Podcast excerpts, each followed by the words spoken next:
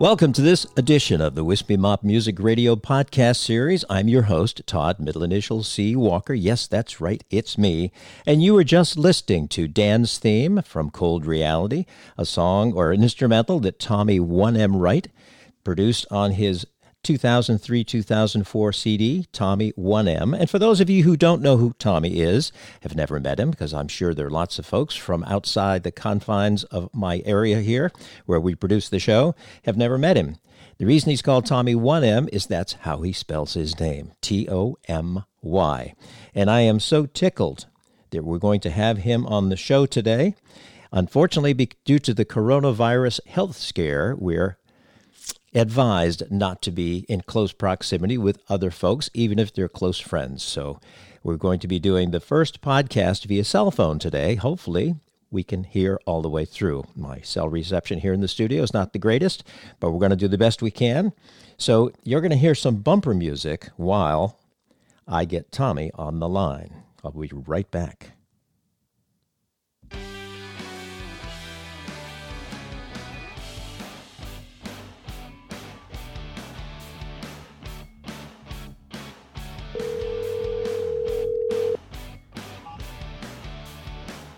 Hey, good, good morning, Todd. Tommy 1M Wright, how are you, sir? I'm doing well. Well, I'm so tickled to be have you on the show, but this is the very first podcast I've done via cell phone because of the coronavirus thing. I just mentioned to everybody we can't do this in person. So we're going to find out if this works. Unfortunately, we won't know if it works or not until we finish the show. So thank you for being a part of the show. Hey, and thank you for uh, how this turned out because uh, wasn't yesterday your birthday? It was. Thank you very much. So belated uh, birthday greetings. Thank you. As my son says, you know, Dad, you're you're getting older. You you need to be really careful. Don't be so cavalier in these hard times. And I'm like, you know. Ah, uh, yes, sons. Yep, that's the way they are. Anyway, I have a quick question for you.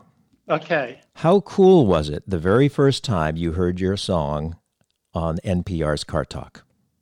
Uh, it was amazing because, believe it or not, that Friday before Memorial Day weekend, I was wondering. I said, it's been about 90 days since uh, I submitted this to uh, the producer for uh, Click and Clack. And the uh, that next morning, I got a call. Hey, turn on the radio. They're playing your song. And uh, all weekend, uh, my mother-in-law in uh, California uh, had heard it, and that evening I was actually playing a gig in, uh, uh, I guess it was West Virginia at the time, and it played shortly before I started playing on stage. So it was pretty amazing. Well, a nice way to introduce yourself to the crowd to say, hey, I was just li- listening to myself on NPR's Click and Clack. yeah. So when was that? How, how many years ago? I think this will be 12 years uh, this Memorial Day weekend. And you wrote that song when? I wrote that song, I believe, in 1977. And for those folks listening who don't know what song we're chatting about. What's the title of the song? Uh, the title is I'm Gonna Get Me a Car. And you wrote that when you were stationed in Germany, I think, weren't you? I was. It was uh, sort of the realization that, uh, and, and, I tell everybody when I play this, this is uh, Tommy Wright's version of the blues. Uh, it doesn't res- resemble anything that sounds like, quote, the blues. But uh, I had plenty of cause um, at the time. I'd been overseas uh, a year or so, and uh, a couple years, and um, single guy. Uh, my love life was kind of in the dumper.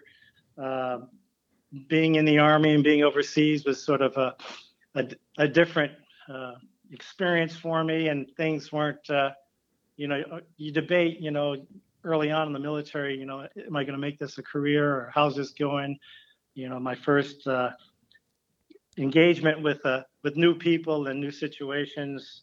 So I had that kind of going on. Um, I actually interviewed for a job um, at another location, and that didn't come through. And so I was just kind of say, oh, what the heck? Uh, I guess the, the solution for, for all these things is to get a car. So that's that's the, the backstory on that. Well, let's go way back. The uh, you're from Massachusetts, like I am. Yes, I am Melrose, Massachusetts. All right. Now, take us back to when you were a kid, and then bring us forward, fast forward in, oh about, in about 15 minutes. Who was Tommy 1M Wright at the age of, say, five? And then how did you, you get to your musical self and, and so forth? Oh, my goodness. Well, um, I was uh, the son of a military family. Uh, and age five, uh, I would have been in Texas.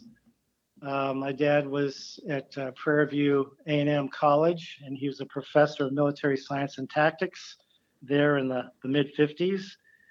And uh, interestingly, I've gone back and I've seen photos and have shared photos with uh, Frederick Acoustic Music Enterprise. As formerly the newsletter, and now, now it's the Sound Post. But I had a picture of um, Mrs. Wright's rhythm band, and Mrs. Wright was my was my mom, and so she was a school teacher, and uh, we were in uh, say Prairie View in Hempstead, Texas, and uh, she had organized a nursery school, uh, a kindergarten, and she homeschooled me first grade and tutored me all through high school pretty much. Um, but there's pictures of me playing uh, with the rhythm band, and I was on maracas. And so early on in my my life, I had exposure to music to either participate uh, by playing it or being exposed to uh, the music. And uh, in fact, my first instrument was my father's. Uh, for me, playing was on my father's violin that he had as, as a child. so, music was always a part of my life, and in the home, we listened to a variety of things. So, from opera to Ray Charles to Mahalia Jackson to I said uh, Puccini, um, the classics, you know, and then Bing Crosby. And interestingly, in the mid '60s, my parents uh, for Christmas had gotten me a an album of country classics, uh, Jim Reeves, and uh, it was pretty amazing. So, fast forwarding, playing with Willie and the Chaperones wasn't quite a departure because I'd kind of been exposed to uh, this old time uh, country western music. So, uh, growing up in the '60s and in in the Boston area, like like you, uh, and you had a few years on me. You're out actually performing. I was enjoying listening to say WBCN uh, in Boston. Uh, Dick Summers had a show called The Loving Touch, and it kind of exposed me to poetry and to uh, singer-songwriters and Phil Ochs was a, a big influence, and I really enjoyed him. And uh, another point in this this uh, thing thing of living and living with music, I actually got to meet Phil Ochs's sister at a uh, in a series of uh, folk festivals, the Susquehanna Music and Arts Festival uh, in the late '99, uh, and for the next 10 years was involved with them. Um, but I played my dad's violin. I had uh, some lessons. So from fourth grade up to junior year in high school, I played the violin. And along the way, the Beatles happened.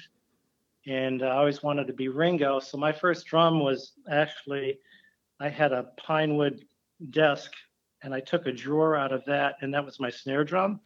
Uh, to, to the dismay of my parents, but uh, uh, I eight days a week was the first thing I attempted on uh, my uh, desk drawer, and I thought it was pretty cool. And um, some of my neighbor buddies, uh, you know, we all wanted to be musicians, but none of us really played. But I figured I, I had the drums down, so I, I was going to be Ringo.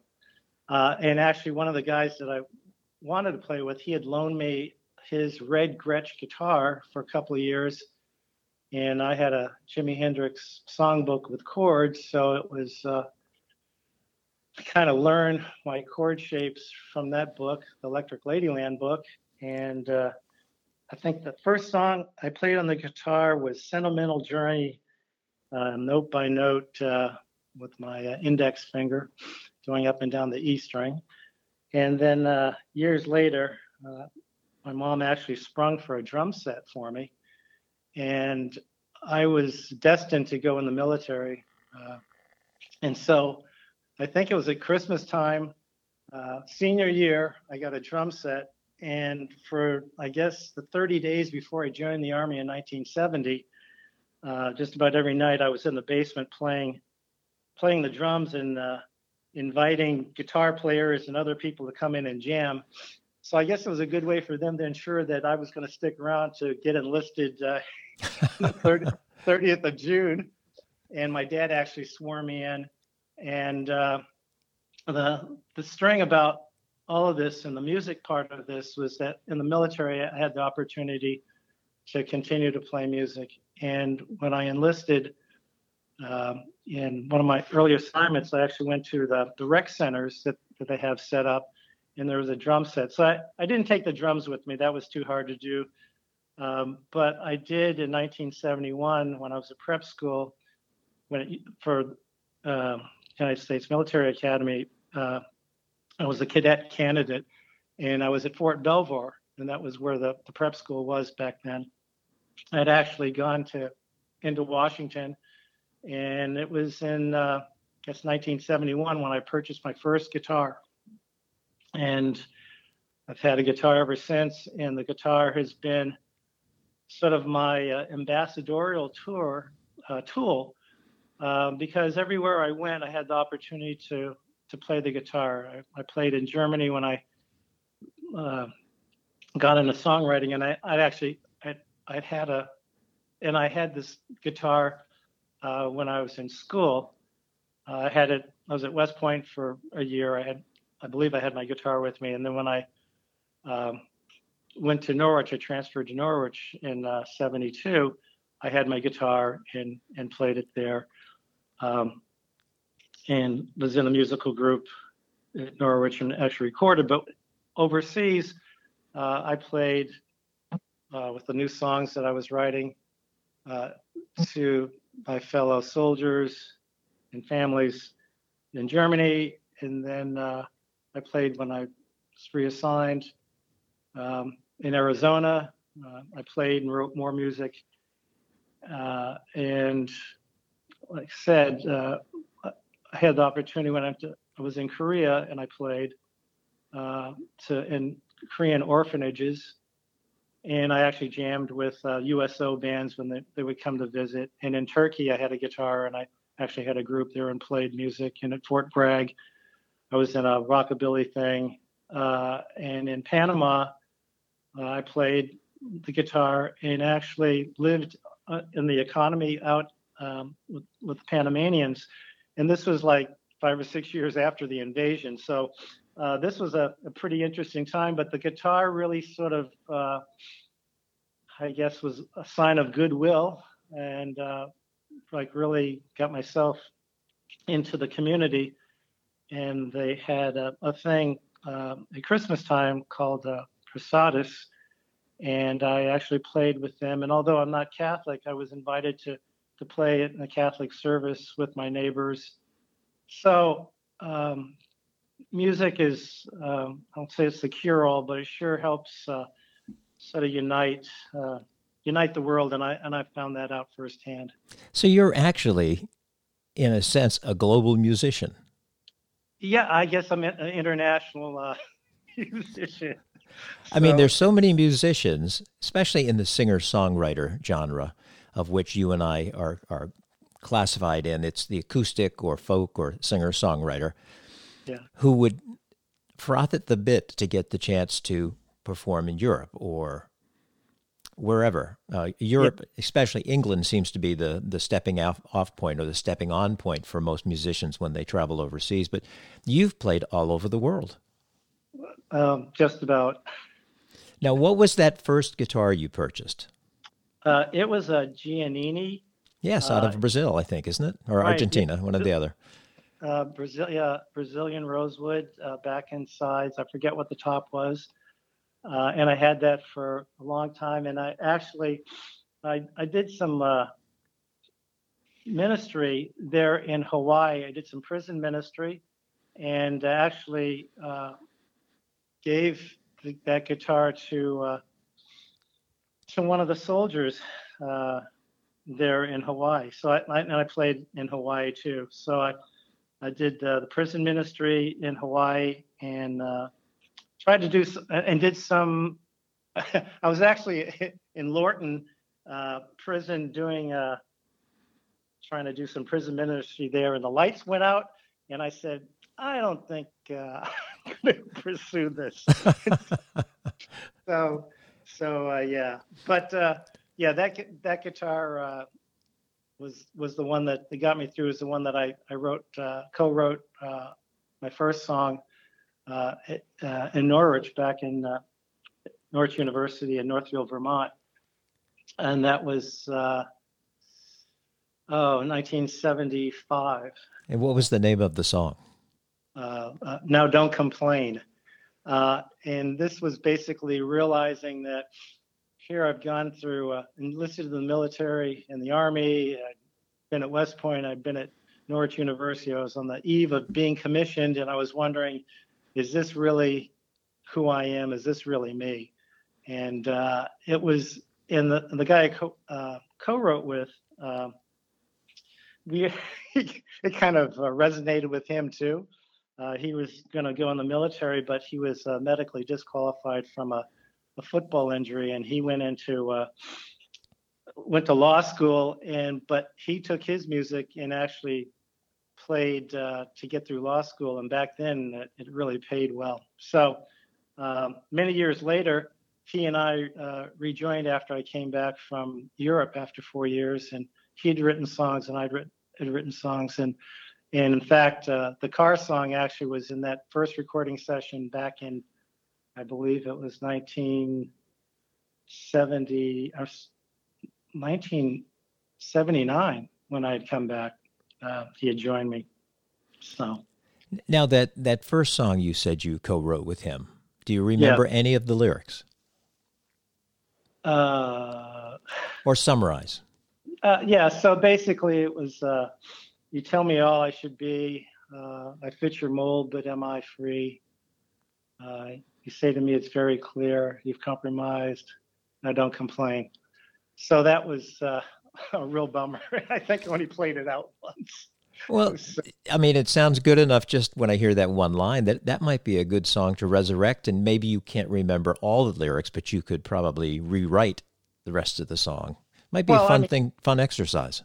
Yeah. Well, I, I mean, I, I have all my lyrics. Uh, I've got a, a big binder uh, that I've shared uh, with friends, and actually that was my platform for uh, singing. And uh, it, it, took a while when I decided, hey, look, I really want to be a, uh, a performing songwriter to wean myself off, you know, the music stand and the lyrics. And that's when I think uh, things really changed when I was able to stand up and you know, present my music and uh, to sing my songs without. Um, I know it's it's it's not a crutch, and I think now, you know, as we get older, you know, we have to refer to to the the sheets. But you know, the the pros have these, uh, uh, you know, the the what are they called? The, you know, the teleprompters. Oh yes, you know, yeah. And, you know, so, uh, but there's really a, a different uh, edge to your performance when you can just it's you and your your instrument and you're just sing you know without that. And uh, so uh, it took some time in doing that um, and it took me about uh, 30 to 60 days just practicing like the songs from my first cd so i could actually play all my songs um, you know all the way through in the order that they were there and it, it was a pretty amazing feat um, to be able to do that. So. Now, from a recording standpoint, you mentioned that early song that you co-wrote that you actually recorded it. What happened to those earlier recordings? Um, I I believe I, I actually do have that recorded. Um, yeah, so when uh, Roy Williams was was my uh, my classmate from Norwich and my recording uh, buddy and co co-writer for for that song, uh, we did a session uh, in in Northfield, Vermont. It was a Green Mountain Studios, and uh, so now don't complain was actually recorded in the the guys in our group. It was called Mesa Wind. So can you believe that we're in Vermont and here we the, the name of our group was Mesa Wind. You're like blowing blowing softly in the Southwest Plateau, you know all that stuff. Meanwhile, we're in the Green Mountains. Um, so uh, yeah, we recorded it and uh, it turned out really really well. Um, so, but in, uh, another interesting thing, uh, and maybe a point of encouragement for for other songwriters, I think that was the first time I had heard myself. We'd actually done a rehearsal the night before we went in the studio. And one of my favorite songs when we played out was Nature's Way by Spirit. Uh, you know, it's nature's way of telling you something's wrong. You know, how appropriate, you know, to talk about that now. Um, but uh, that was like one of my favorite songs. And I heard myself uh, singing, and I was so disappointed. it's humbling the first time we hear ourselves. Yeah, and uh, uh, so we, I, I, we didn't record it. I said, "There's no way I'm doing that," uh, and and I would like to uh, resurrect that song because uh, it, it's a beautiful song and it's a great sentiment. Um, but yeah, it, it, took me some time, and even when I recorded Tommy 1M, um, I kind of got over you know how I sounded, and and I and Billy Kemp was my producer, um, a co-producer on that, and uh, I really you know got the confidence to to sing that and to do some other recordings. You know, Todd, I I actually had a second recording with Billy like six months after I finished the first one, uh, but it it never saw the the light of day, uh, and it was interesting to go back because uh, I had such great success, I thought, with the uh, the first recording, but to go back in, uh, it just it wasn't clicking. And so I was talking to Billy, and he said, "Well, why don't you make this sort of like a live live thing? We're not we're not going to track a whole bunch of additional instruments, but why don't you do your little rap intro to every song?" And so uh, it's it's sort of like a live studio performance where I did the interest, introduction and backstories for that next set, set of eight songs or more. So that was a great experience. But I I don't know. Um, Jeff Feit, who I record with at uh, Torchlight Studios, has sort of become the uh, the holder of all my follow-on recordings uh, that I've done here in the last ten years or so and uh, we were actually working on the, the Celtic Fairy, which was my uh, traditional. Uh, it was a contemporary. Uh, kind of a rock opera in a way. Yeah, yeah. Uh, I call it the Celtic Fairy uh, contemporary folk musical. and and interestingly, with that, that was like 55 minutes straight, um, where again it was all memorized, and and I I did that. Um, with uh, Brooke Robbins and um, Russell Iceberg, or the three of us as a trio. And then we tracked, we did tracking, and Russell did multiple uh, um, instruments, and and Brooke sang uh, lead and back and, backing vocals. And, and Brooke played bass, I think, didn't he? Brooke, yeah, Brooke played bass and is an excellent guitar player in his own right, um, and uh, an instrumentalist of multiple instruments. And then Russell has actually gone on, he graduated from Northwestern uh, University in concert violin, and he's working on his master's in uh, in Canada. So uh, yeah, so it, it, it, was it was great. Um, so I got over my fear or, or my concern about my singing voice, and sort of damn the torpedoes, and and uh, so it's out there. So you know, people like it, and so uh, I'm encouraged to uh, keep recording and keep playing. Well, the one thing that stands out to me because I listen to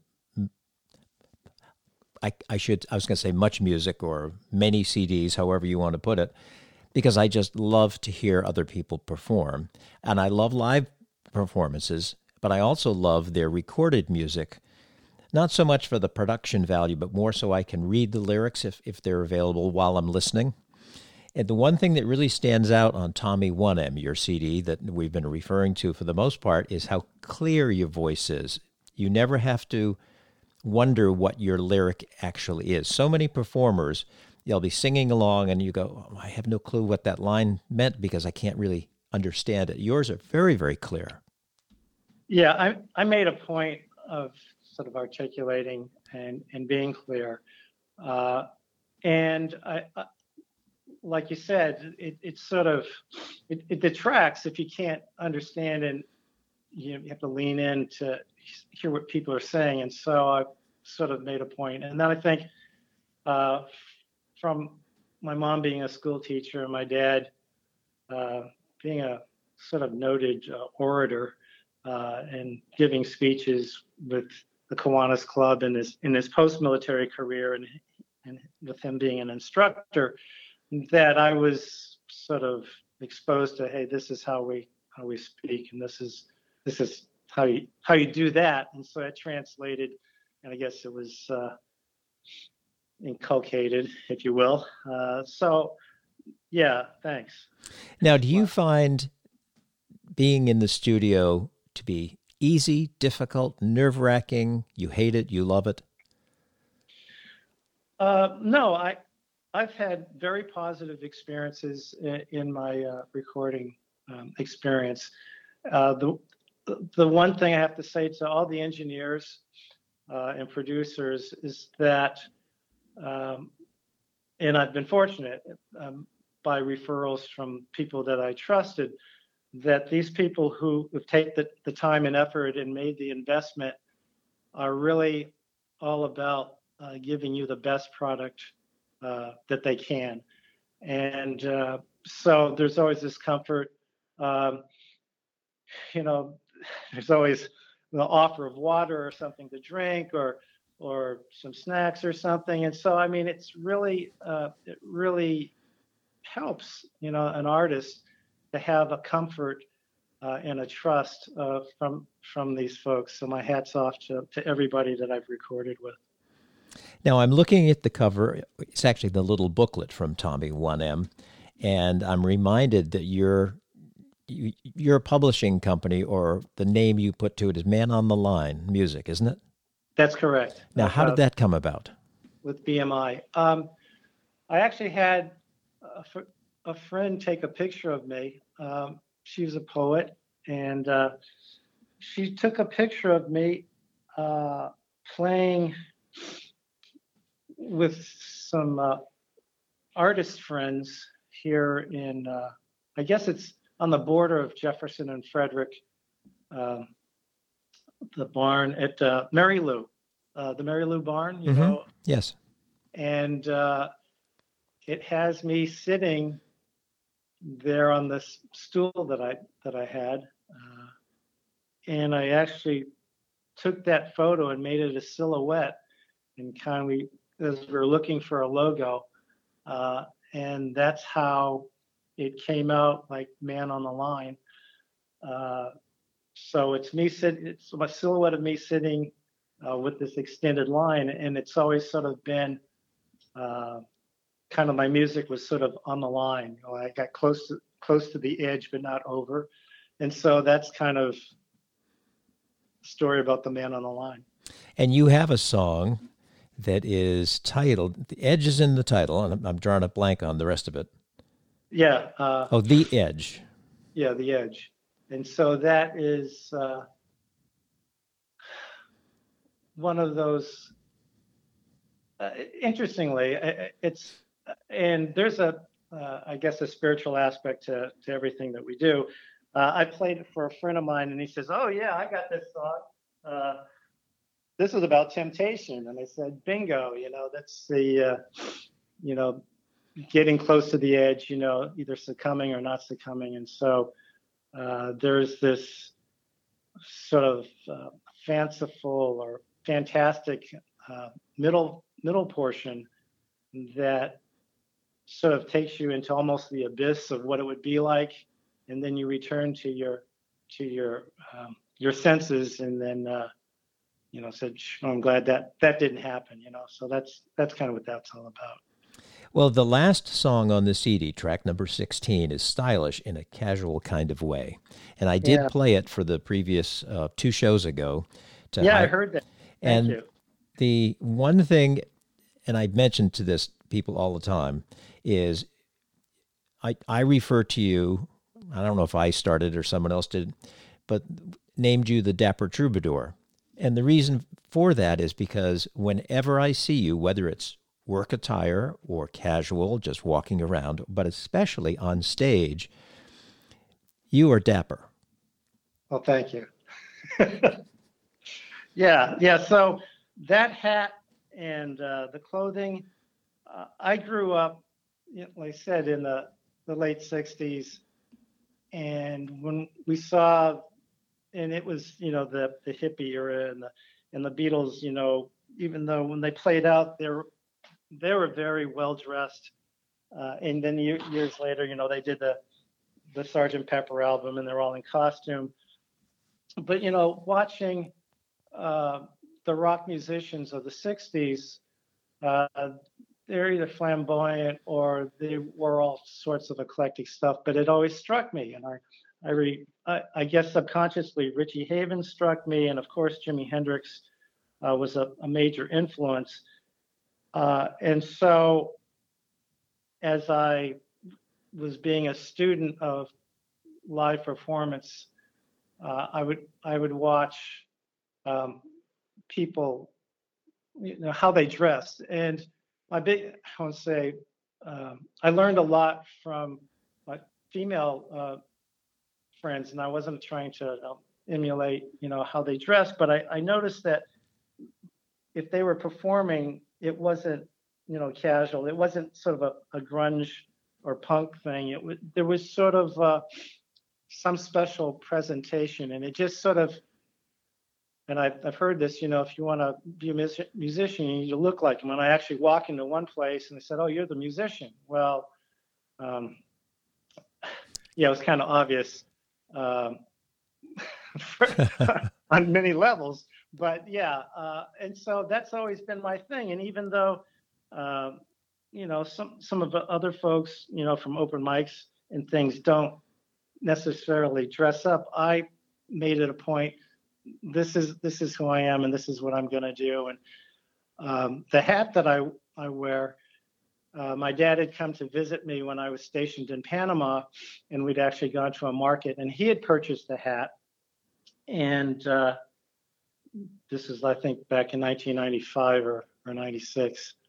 And uh, when he passed away in 1998, and I was going through his apartment, the hat was there. And so I'd never written anything for my dad, but wearing the hat was always a tribute uh, because, again, the exposure to music and, you know, playing his violin, you know, my initial eight years of playing and performing with orchestras and stuff.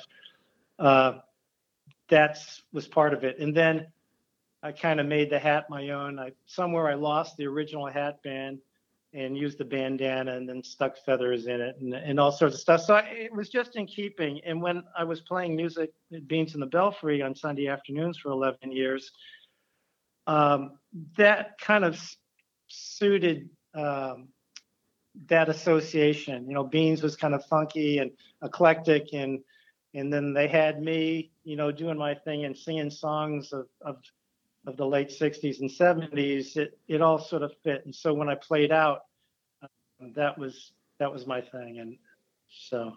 Well, it thanks. works, and I'm yeah, a I'm, a big fan of dressing the part. It doesn't mean you have to come out with a tie It doesn't mean you have to come out with a, you know, like you said, mentioned earlier, the Beatles and the Sergeant Pepper um, uniforms. But before we as musicians ever open our mouths or strum our first chord, people see us walk onto the stage, whether it is a stage and we're coming from the, you know, the sides, or whether we're in a coffee shop and we're just walking through the crowd. That's, I call it curb appeal Uh, when Yeah. you sell homes, it's the the impression you get in the first three seconds.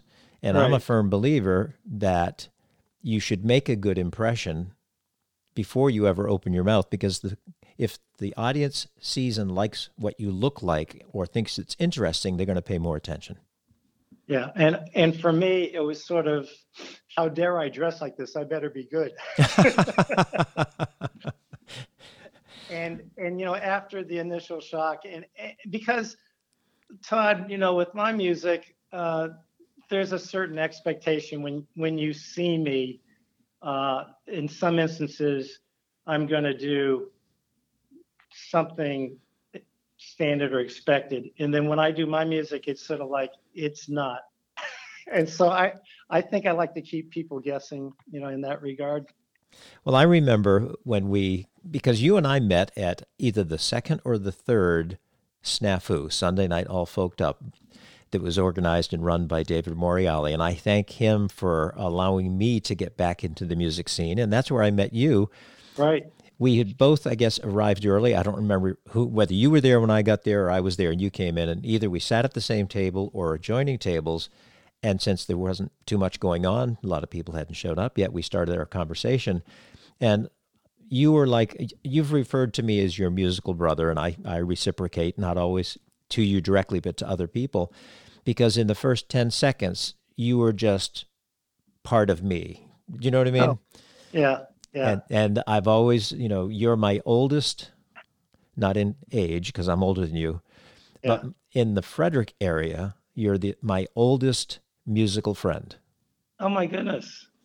Wow, I didn't realize that. because I had just basically picked up the guitar, dusted it off after 12 or 15 years, and gotten back into it at home. Happened to see David Morreale's because I was looking for local music, and they had that pedestal at, at Borders, and there was David Morreale and a poster talking about his snafu, and I thought that'd be interesting. So I went purely just to listen the first time. I don't think I even performed the first time, and that's where I met you. Wow. Yeah, because uh, I had been up at the Susquehanna Music and Arts Festival, and um, when I was plugging into that network of incredible um, personalities and musicians, uh, there was a song circle, and I got to meet David. Now, uh, Steve and Sherry Panzer, who are notable house concert um, impresarios, uh, had told me, "Hey, you live near Frederick? Well, there's David Morreale." And so here I was at the SMAF, the Susquehanna Music and Arts Festival, in a song circle, and David was there. He says, "Hey, man, I've got this uh, this thing back in Frederick. Uh, I'm leaving to go go back and host." And it was a Sunday afternoon, and so we drove back from uh, Havre de Grace, um, and that's um, where I met you, and that's where I got to actually play again with David because we were at that song circle the the night before. I didn't realize you had known him prior to that night. Yeah, about about 24 hours. I mean, he did a wonderful thing with that snafu because it really, on Sunday evenings at the Frederick Coffee Company, that was a happening. yeah, it was. It was. It was amazing, uh, and it, it sort of exposed me to the talent that was here in Frederick, and also it was everything uh, for, for the initial five years. For me, was a workshop. So hearing other people perform, uh, watching them do the, their their stage presence, uh, how they delivered uh, backstories, uh, what they actually played, how they played, the equipment.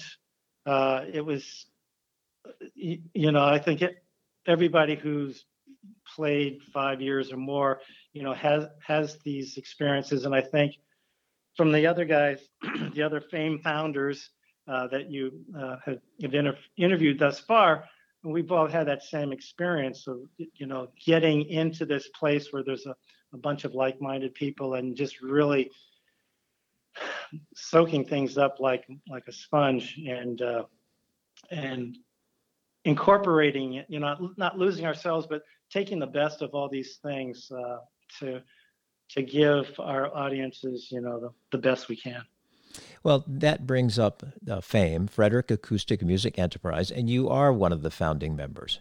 the what attracted you to the idea that Rick brought to to the table?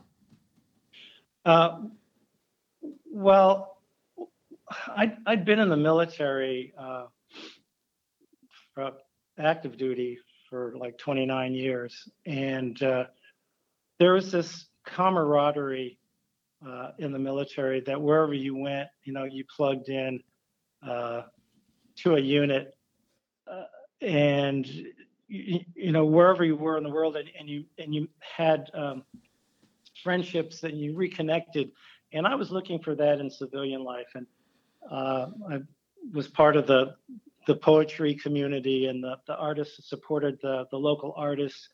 And here in the music uh, arena, I was looking for that same sort of thing. And uh, I was a, already a Songwriters Association Washington um, member and was seeking that sort of camaraderie there. And then here in the Frederick area, we had enough people who were like yourself and Rod DC and uh, and then Rick Hill came to town, bringing the snowstorm with him that I'll never. That's right. Um, it was that, his fault. yeah, absolutely. Uh, coming from New York, bringing all that snow. Um, that uh, I said, well, this sounds like a great idea. And, you know, at one point we said, well, there might be a financial component. We may get grant money. Um, but to me, it seemed like uh, here's a great opportunity to recognize that we're all in this this family of, of musicians and that and the, the really interesting it's not interesting the the beneficial thing about this community and frederick in the contemporary folk scene was that i i never felt a, a sense of competition. I i did experience um, sort of um, a, a standard uh, to be achieved if you wanted to play, say, the Frederick Coffee Company at the time was sort of like the premier place for for us to play. And you know, you and Rod DC were old hands and had performed, you know, professionally. And I was kind of the wannabe kid, and uh, it took a while for me to finally book my gigs.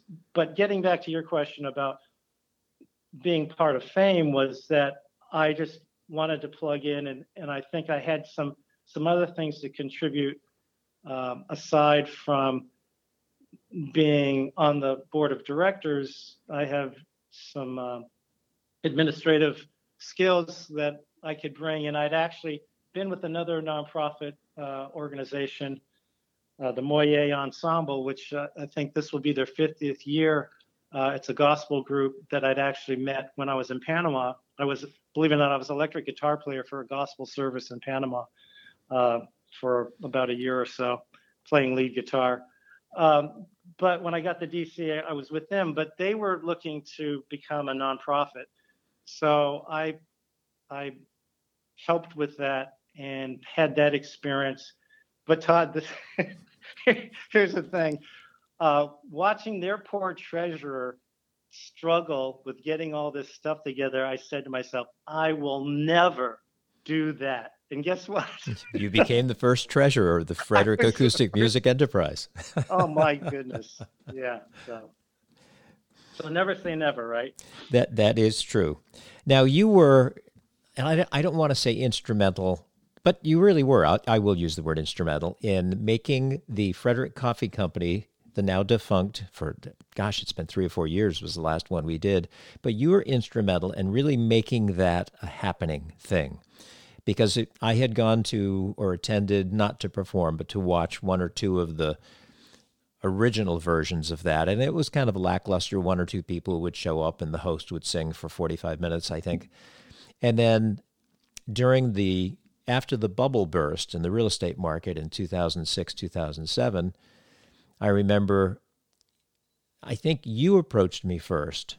I don't think it was Maggie about being a, you know, because you didn't want to host every week. And, you know, would you do the alternate weeks? And I was like so against it. I really was. I, wow. I didn't want to do that. Um, and I went to the, you know, I think Maggie said, "Well, come out. Tommy's going to host it, and, and, you know, take a look." And I sat in the back and I kind of watched and listened, and I thought, "No, I don't want to do this. I don't want to do this." And you know, I, I, think it's terrific for Tommy, but I don't want to do this. I mean, I went in kicking and screaming, and she came up at the end of the show, and she's big smile on her face, as you remember. She was always so personable. Oh, yeah. And said, "Well, what do you think?" I said, "Well, well, I, you know, never burn your bridges, right, Tommy?" Yeah, that's right. Yeah, yeah, yeah it was okay. She said, "Well, will you do it?" I said, "I don't know, Maggie. It's not really for me." She goes, "Well, I tell you what. Do it one time to give Tommy a night off. If you don't like it, that's fine, but at least you would have tried." And I said, "Okay, I will do that." And I have to tell you that that first time I did it, as nerve wracking as it was trying to herd cats, as you know, because you still do open mics. Right. I loved it. And part of the reason I loved it and part of the way I learned how to do it was by watching you that first time. So oh, thank oh my, you for that. I I had no idea. My my memory was that, uh, and I was tr- I was trying to remember um, the, the, the fellow who who organized it be, before because there was a void after. It was this was kind of had its roots in um, Snafu with David Morreale. Then there was a, another fellow that came and uh, he did it for a while and he, he was pursuing uh, further uh, education. And so that's when Maggie had talked about continuing on. But if, if I recall, she said, this is too much for, for one person. And so she told me, she had mentioned to me that, that you were, that you were going to do it with me so I didn't realize it was what else was going on. But it, as I recall, it was like, hey, I don't want to have you to do it all the time. So you and Todd can trade it off and you guys work it out. So uh, I'm well. Thank you for for that. I'm glad that I was able to apply all of the things that I'd learned because this whole open mic thing. When I was just getting out of the military, I was a contractor down in uh, Alexandria Falls Church, and there was a young guy, uh, his name was uh, John Duncan, and he uh, hosted an open mic because I, I kind of saw this trajectory. I guess it's sort of like the military, you know, that you know you have particular assignments. There's certain things you do to to advance and get ahead. And so as I was sort of applying that template to the music business, you know, and in in getting gigs and and actually being an open mic host, um, this kid told me about doing this. I said, "Oh man, I'd love to do that." And then I had this opportunity, and uh, he said, "Yeah, sometimes you know you want to plan the whole evening, and other times you know you just make the introductions and just do that." And so um, got this opportunity, and I said, "Well, if I'm going to do this," and then you and I, all through Frederick, we were like doing this format of uh, sort of trading off. There was the what was it the the cup, the uh, coffee cup uh, out in Whittier. Yes. Uh, yep. And uh, so we did this, did that there. What, and mention, you know, mentioning the coffee cup, the um, one of my favorite performances there. You had stopped by. I was booked solo, and I think it was a lackluster night as far as people in the seats. And you had your guitar with you, or maybe you didn't, and you came. I said, "Tommy, come up and sing," and we did 1960s kind of radio friendly stuff, what we could remember harmonizing. Right. And that was one of my favorite all time performances. Wow. Yeah. Yeah, I do remember that. Yeah, it was great. Well, um, there's there's this thing about um, and I guess in all generations, but it's sort of neat when you plug in with people and you and you don't have to you know, go very far t- to make a cultural reference, and, and you get it like a TV show or songs of the of the time, and uh, it it was just sort of a natural thing. And so, um, you know, when you when you played at Brewer's Alley or we played at the Coffee Company and the songs that you wrote, uh, to me the influences were obvious, and and and I didn't mean to uh, take you down to make you sound like some of these groups, but the, some of these parts and things we're just sort of natural, and so we, we just sort of click. So yeah, we're we've got this sort of familiar familial uh, musical thing going on. So. Now let let's go to the transition from active singer songwriter playing guitar to playing percussion drums? Oh, yeah. So I want to thank Mariana Erickson for uh, for kind of giving me the opportunity to give, I guess, full voice to percussion. When I was doing the open mic at uh, the coffee company, uh, Mariana had a uh, an event, um, and it was uh, it was a jazz uh, weekly uh, sort of jam, and uh, it I guess it was, it was Java and jazz. Yes, Java and jazz. Right, and it was there at the, the coffee company, and we could never get um, a regular drummer. Um, that was a, a big schlep for uh, for a musician. I mean, the the jazz cats would come in and they'd have their their brass or their woodwinds or their and and that was an easy lift for them. But uh, have a guy bring in a full kit uh, every week wasn't working, and so um, I think I kind of wanted to fill that void to help her out and and to help uh, be sort of like the core for other musicians. If we could have gotten a bass player, that would have been great to a regular bass player. Um, but I started off with a, I guess, a tambourine on my foot and a djembe, uh, and uh, actually played brushes on a djembe with a tambourine on my foot. And then uh, so many years later, I actually expanded to the setup that I have now, a hi hat. Uh, I actually got my uh, my bass drum from the, the music department of Home Depot. I've been in that aisle. Because I, I use I use a storage container as a, a bass drum with a kick pedal, uh, and then a set of bongos. But it, it went from uh, bongos to a djembe to a hi hat, and uh, but playing with playing with these jazz guys and doing jazz standards I actually sort of kind of got back into this percussion thing that I had done in late high school and then off and on um, through the years when I was with the military. Um, so that's that's kind of uh, how how that came to be and and how it sustained me. And Todd, honestly, of all the uh, musical professional endeavors, that's been the the most lucrative for me because now I'm I'm actually playing with uh, a group, uh, Karen Dale's uh, Locks and Vodka, uh, with some regularity, uh, and it's it's it's really great. And I actually do the percussion for the Step Up Frederick Student Songwriting Contest. so, yeah, I, I love doing it.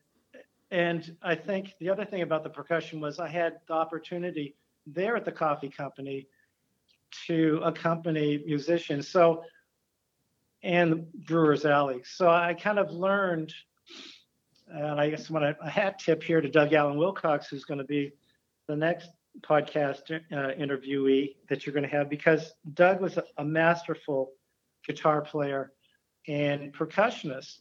And I saw him doing backing percussion and actually uh, enlisted Doug to be my backing percussionist. Uh, so I kind of watched how how he did it, and, and Leah Morris also is a great percussionist that I was inspired by, uh, who's a, an incredible songwriter and performer. Well, you do have an well at Brewer's Alley when people would come in who did not know you as a percussionist, and, and some of the traveling songwriters, of course, they knew you sort of, maybe not at all, and somehow it brought up. You want Tommy and and you know Rod. They knew Rod, uh, the um, Ron from his because he's so well known as a percussionist and, and drummer. Ron, but yeah. they would yeah. kind of look over at, at you and kind of go, oh, I don't know, and and I would look at or Rod would look at them and go, No, he'll be fine. Well, I need to tell him the tempo. No, you don't. All you have to do is just start playing. He'll be right there with you. And one of the things you are incredibly good at, and I've mentioned this to many people and they agree, is how you do this, I don't know. You anticipate a break in the song. Yeah. Yeah.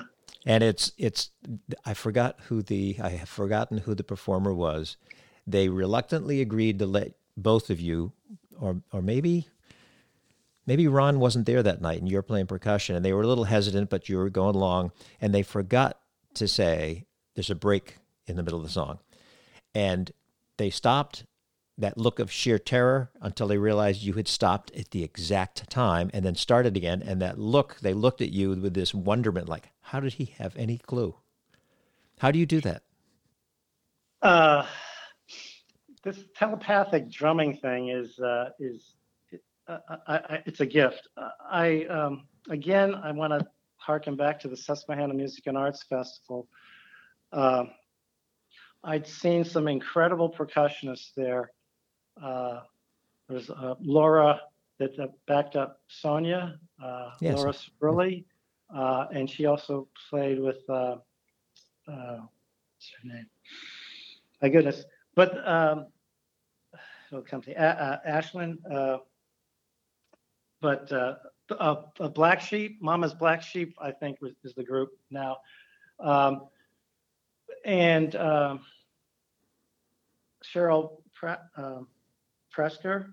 Um, but these these women were like so on playing, just jumping in and playing with musicians, and they'd never played with them before. And and I, I don't know. I don't know if I play behind the beat or I, I really watch the body language. You know, being a guitar player, I watch for cues. I um, some people will, you know, tip when I play with Willie. If it's a new song, you know, he'll he'll tip the head of, of the guitar. Um, but I just watch and anticipate um, what they're doing. So I'll either watch their foot to make sure I'm in sync with them. Um, I watch their strumming. Uh, I think I think it may have been Tony Donikas um, that I had um, sat in with, and he was kind of just blown away. And then he actually hired me for several months. We we played um, uh, down the road, uh, uh, down 70. Um, but yeah, I, I, I don't know. I just feel it, you know, and uh, you know, and having played with you, you know, their their breaks, um, and so I know their breaks not to be filled or or their or I can play through if it's you know, if people coordinate, but I, I don't know. It's the long answer. I'm not really sure. I just feel it, you know. Well, what does the future hold for Tommy One Emright? My goodness. Well, ho- hopefully we get through this thing and get back. And uh, actually, in the near term, we're hoping to have the uh, uh, Chords of Courage step up. Uh, Frederick uh, student songwriting award show uh, in a couple of months with these uh, student songwriters uh, who've written songs about courageous people. Uh, there's there's nine finalists, and I've got some other things booked with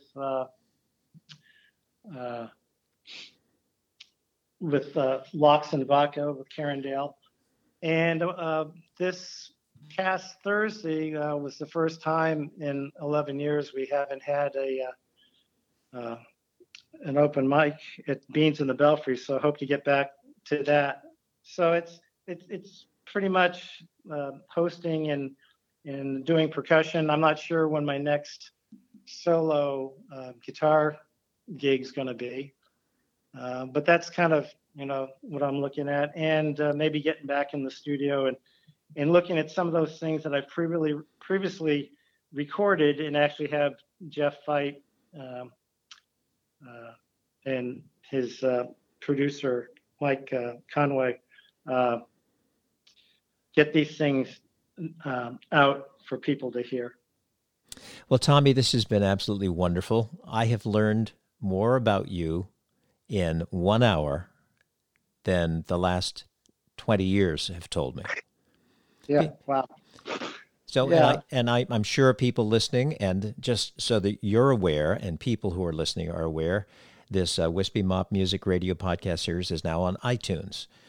So it's not just the Podbean, the Wispy Mop wispymopmusic.podbean.com. You can find it on iTunes or what they call Apple Podcasts now. I unfortunately don't know how to find it yet without using the little thing that's about 45 letters and numbers and digits and so forth, but uh, I'm sure people will be able to find it. So you may be global a second time. Wow. How about, how about that?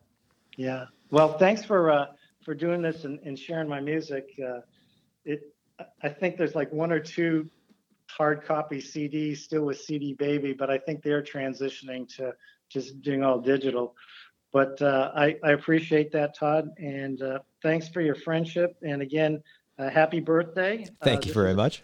This is a great thing you're doing, and and I wish all the best to the follow-on uh, podcast uh, interviewees, and especially to Doug Allen Wilcox. Well, thank you, ladies and gentlemen, for listening, and we're going to give Tommy One M Wright a round of applause. Oh, thank you very much. I'm not sure if you can hear that, Tommy, because we're we're on the cell phone, but everyone did applaud for you. Thank you so much, and uh, you have a wonderful day. Okay, you too, Todd. Thanks, Tommy. Everybody. Well, that was Tommy One M Wright. He's a good friend of mine. He's a terrific musician, singer, songwriter, and as you heard, he is also a percussionist. If you're enjoying the podcast series, the Wispy Mop Music Radio podcast series, you can either look for it on iTunes or you can go directly to wispymopmusic.podbean. Podbean is spelled P O D B E A N dot com. wispymopmusic.podbean dot com. This is the fifth show, and hopefully we'll have the Doug Allen Wilcox interview coming up in the next week or so. In the meantime, we're going to finish off with a song from Tommy 1M CD called The Show of Force. Thanks so much for listening.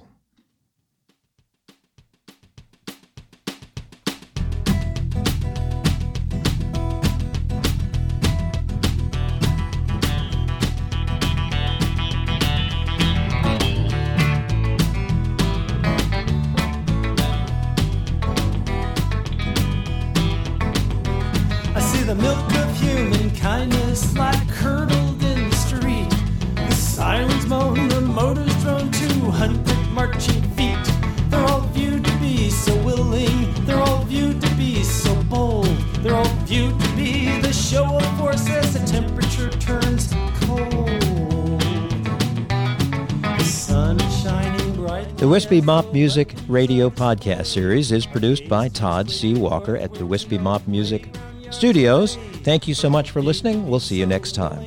To be so bold. To be the show of force as the temperature grows colder. Full moon tonight is risen with the warnings we've received of lunatics and perverts and axo industry and escape is sure to happen, but for most it'll be through sleep. They're all viewed to be a force as sweet liberty weeps. I think of you, my darling, barbed wire and fences pass. I long for you, my darling, this insanity can't last. We're all viewed to be so willing, we're all viewed to be so bold. To be the show of force now. Country's hearts are cold.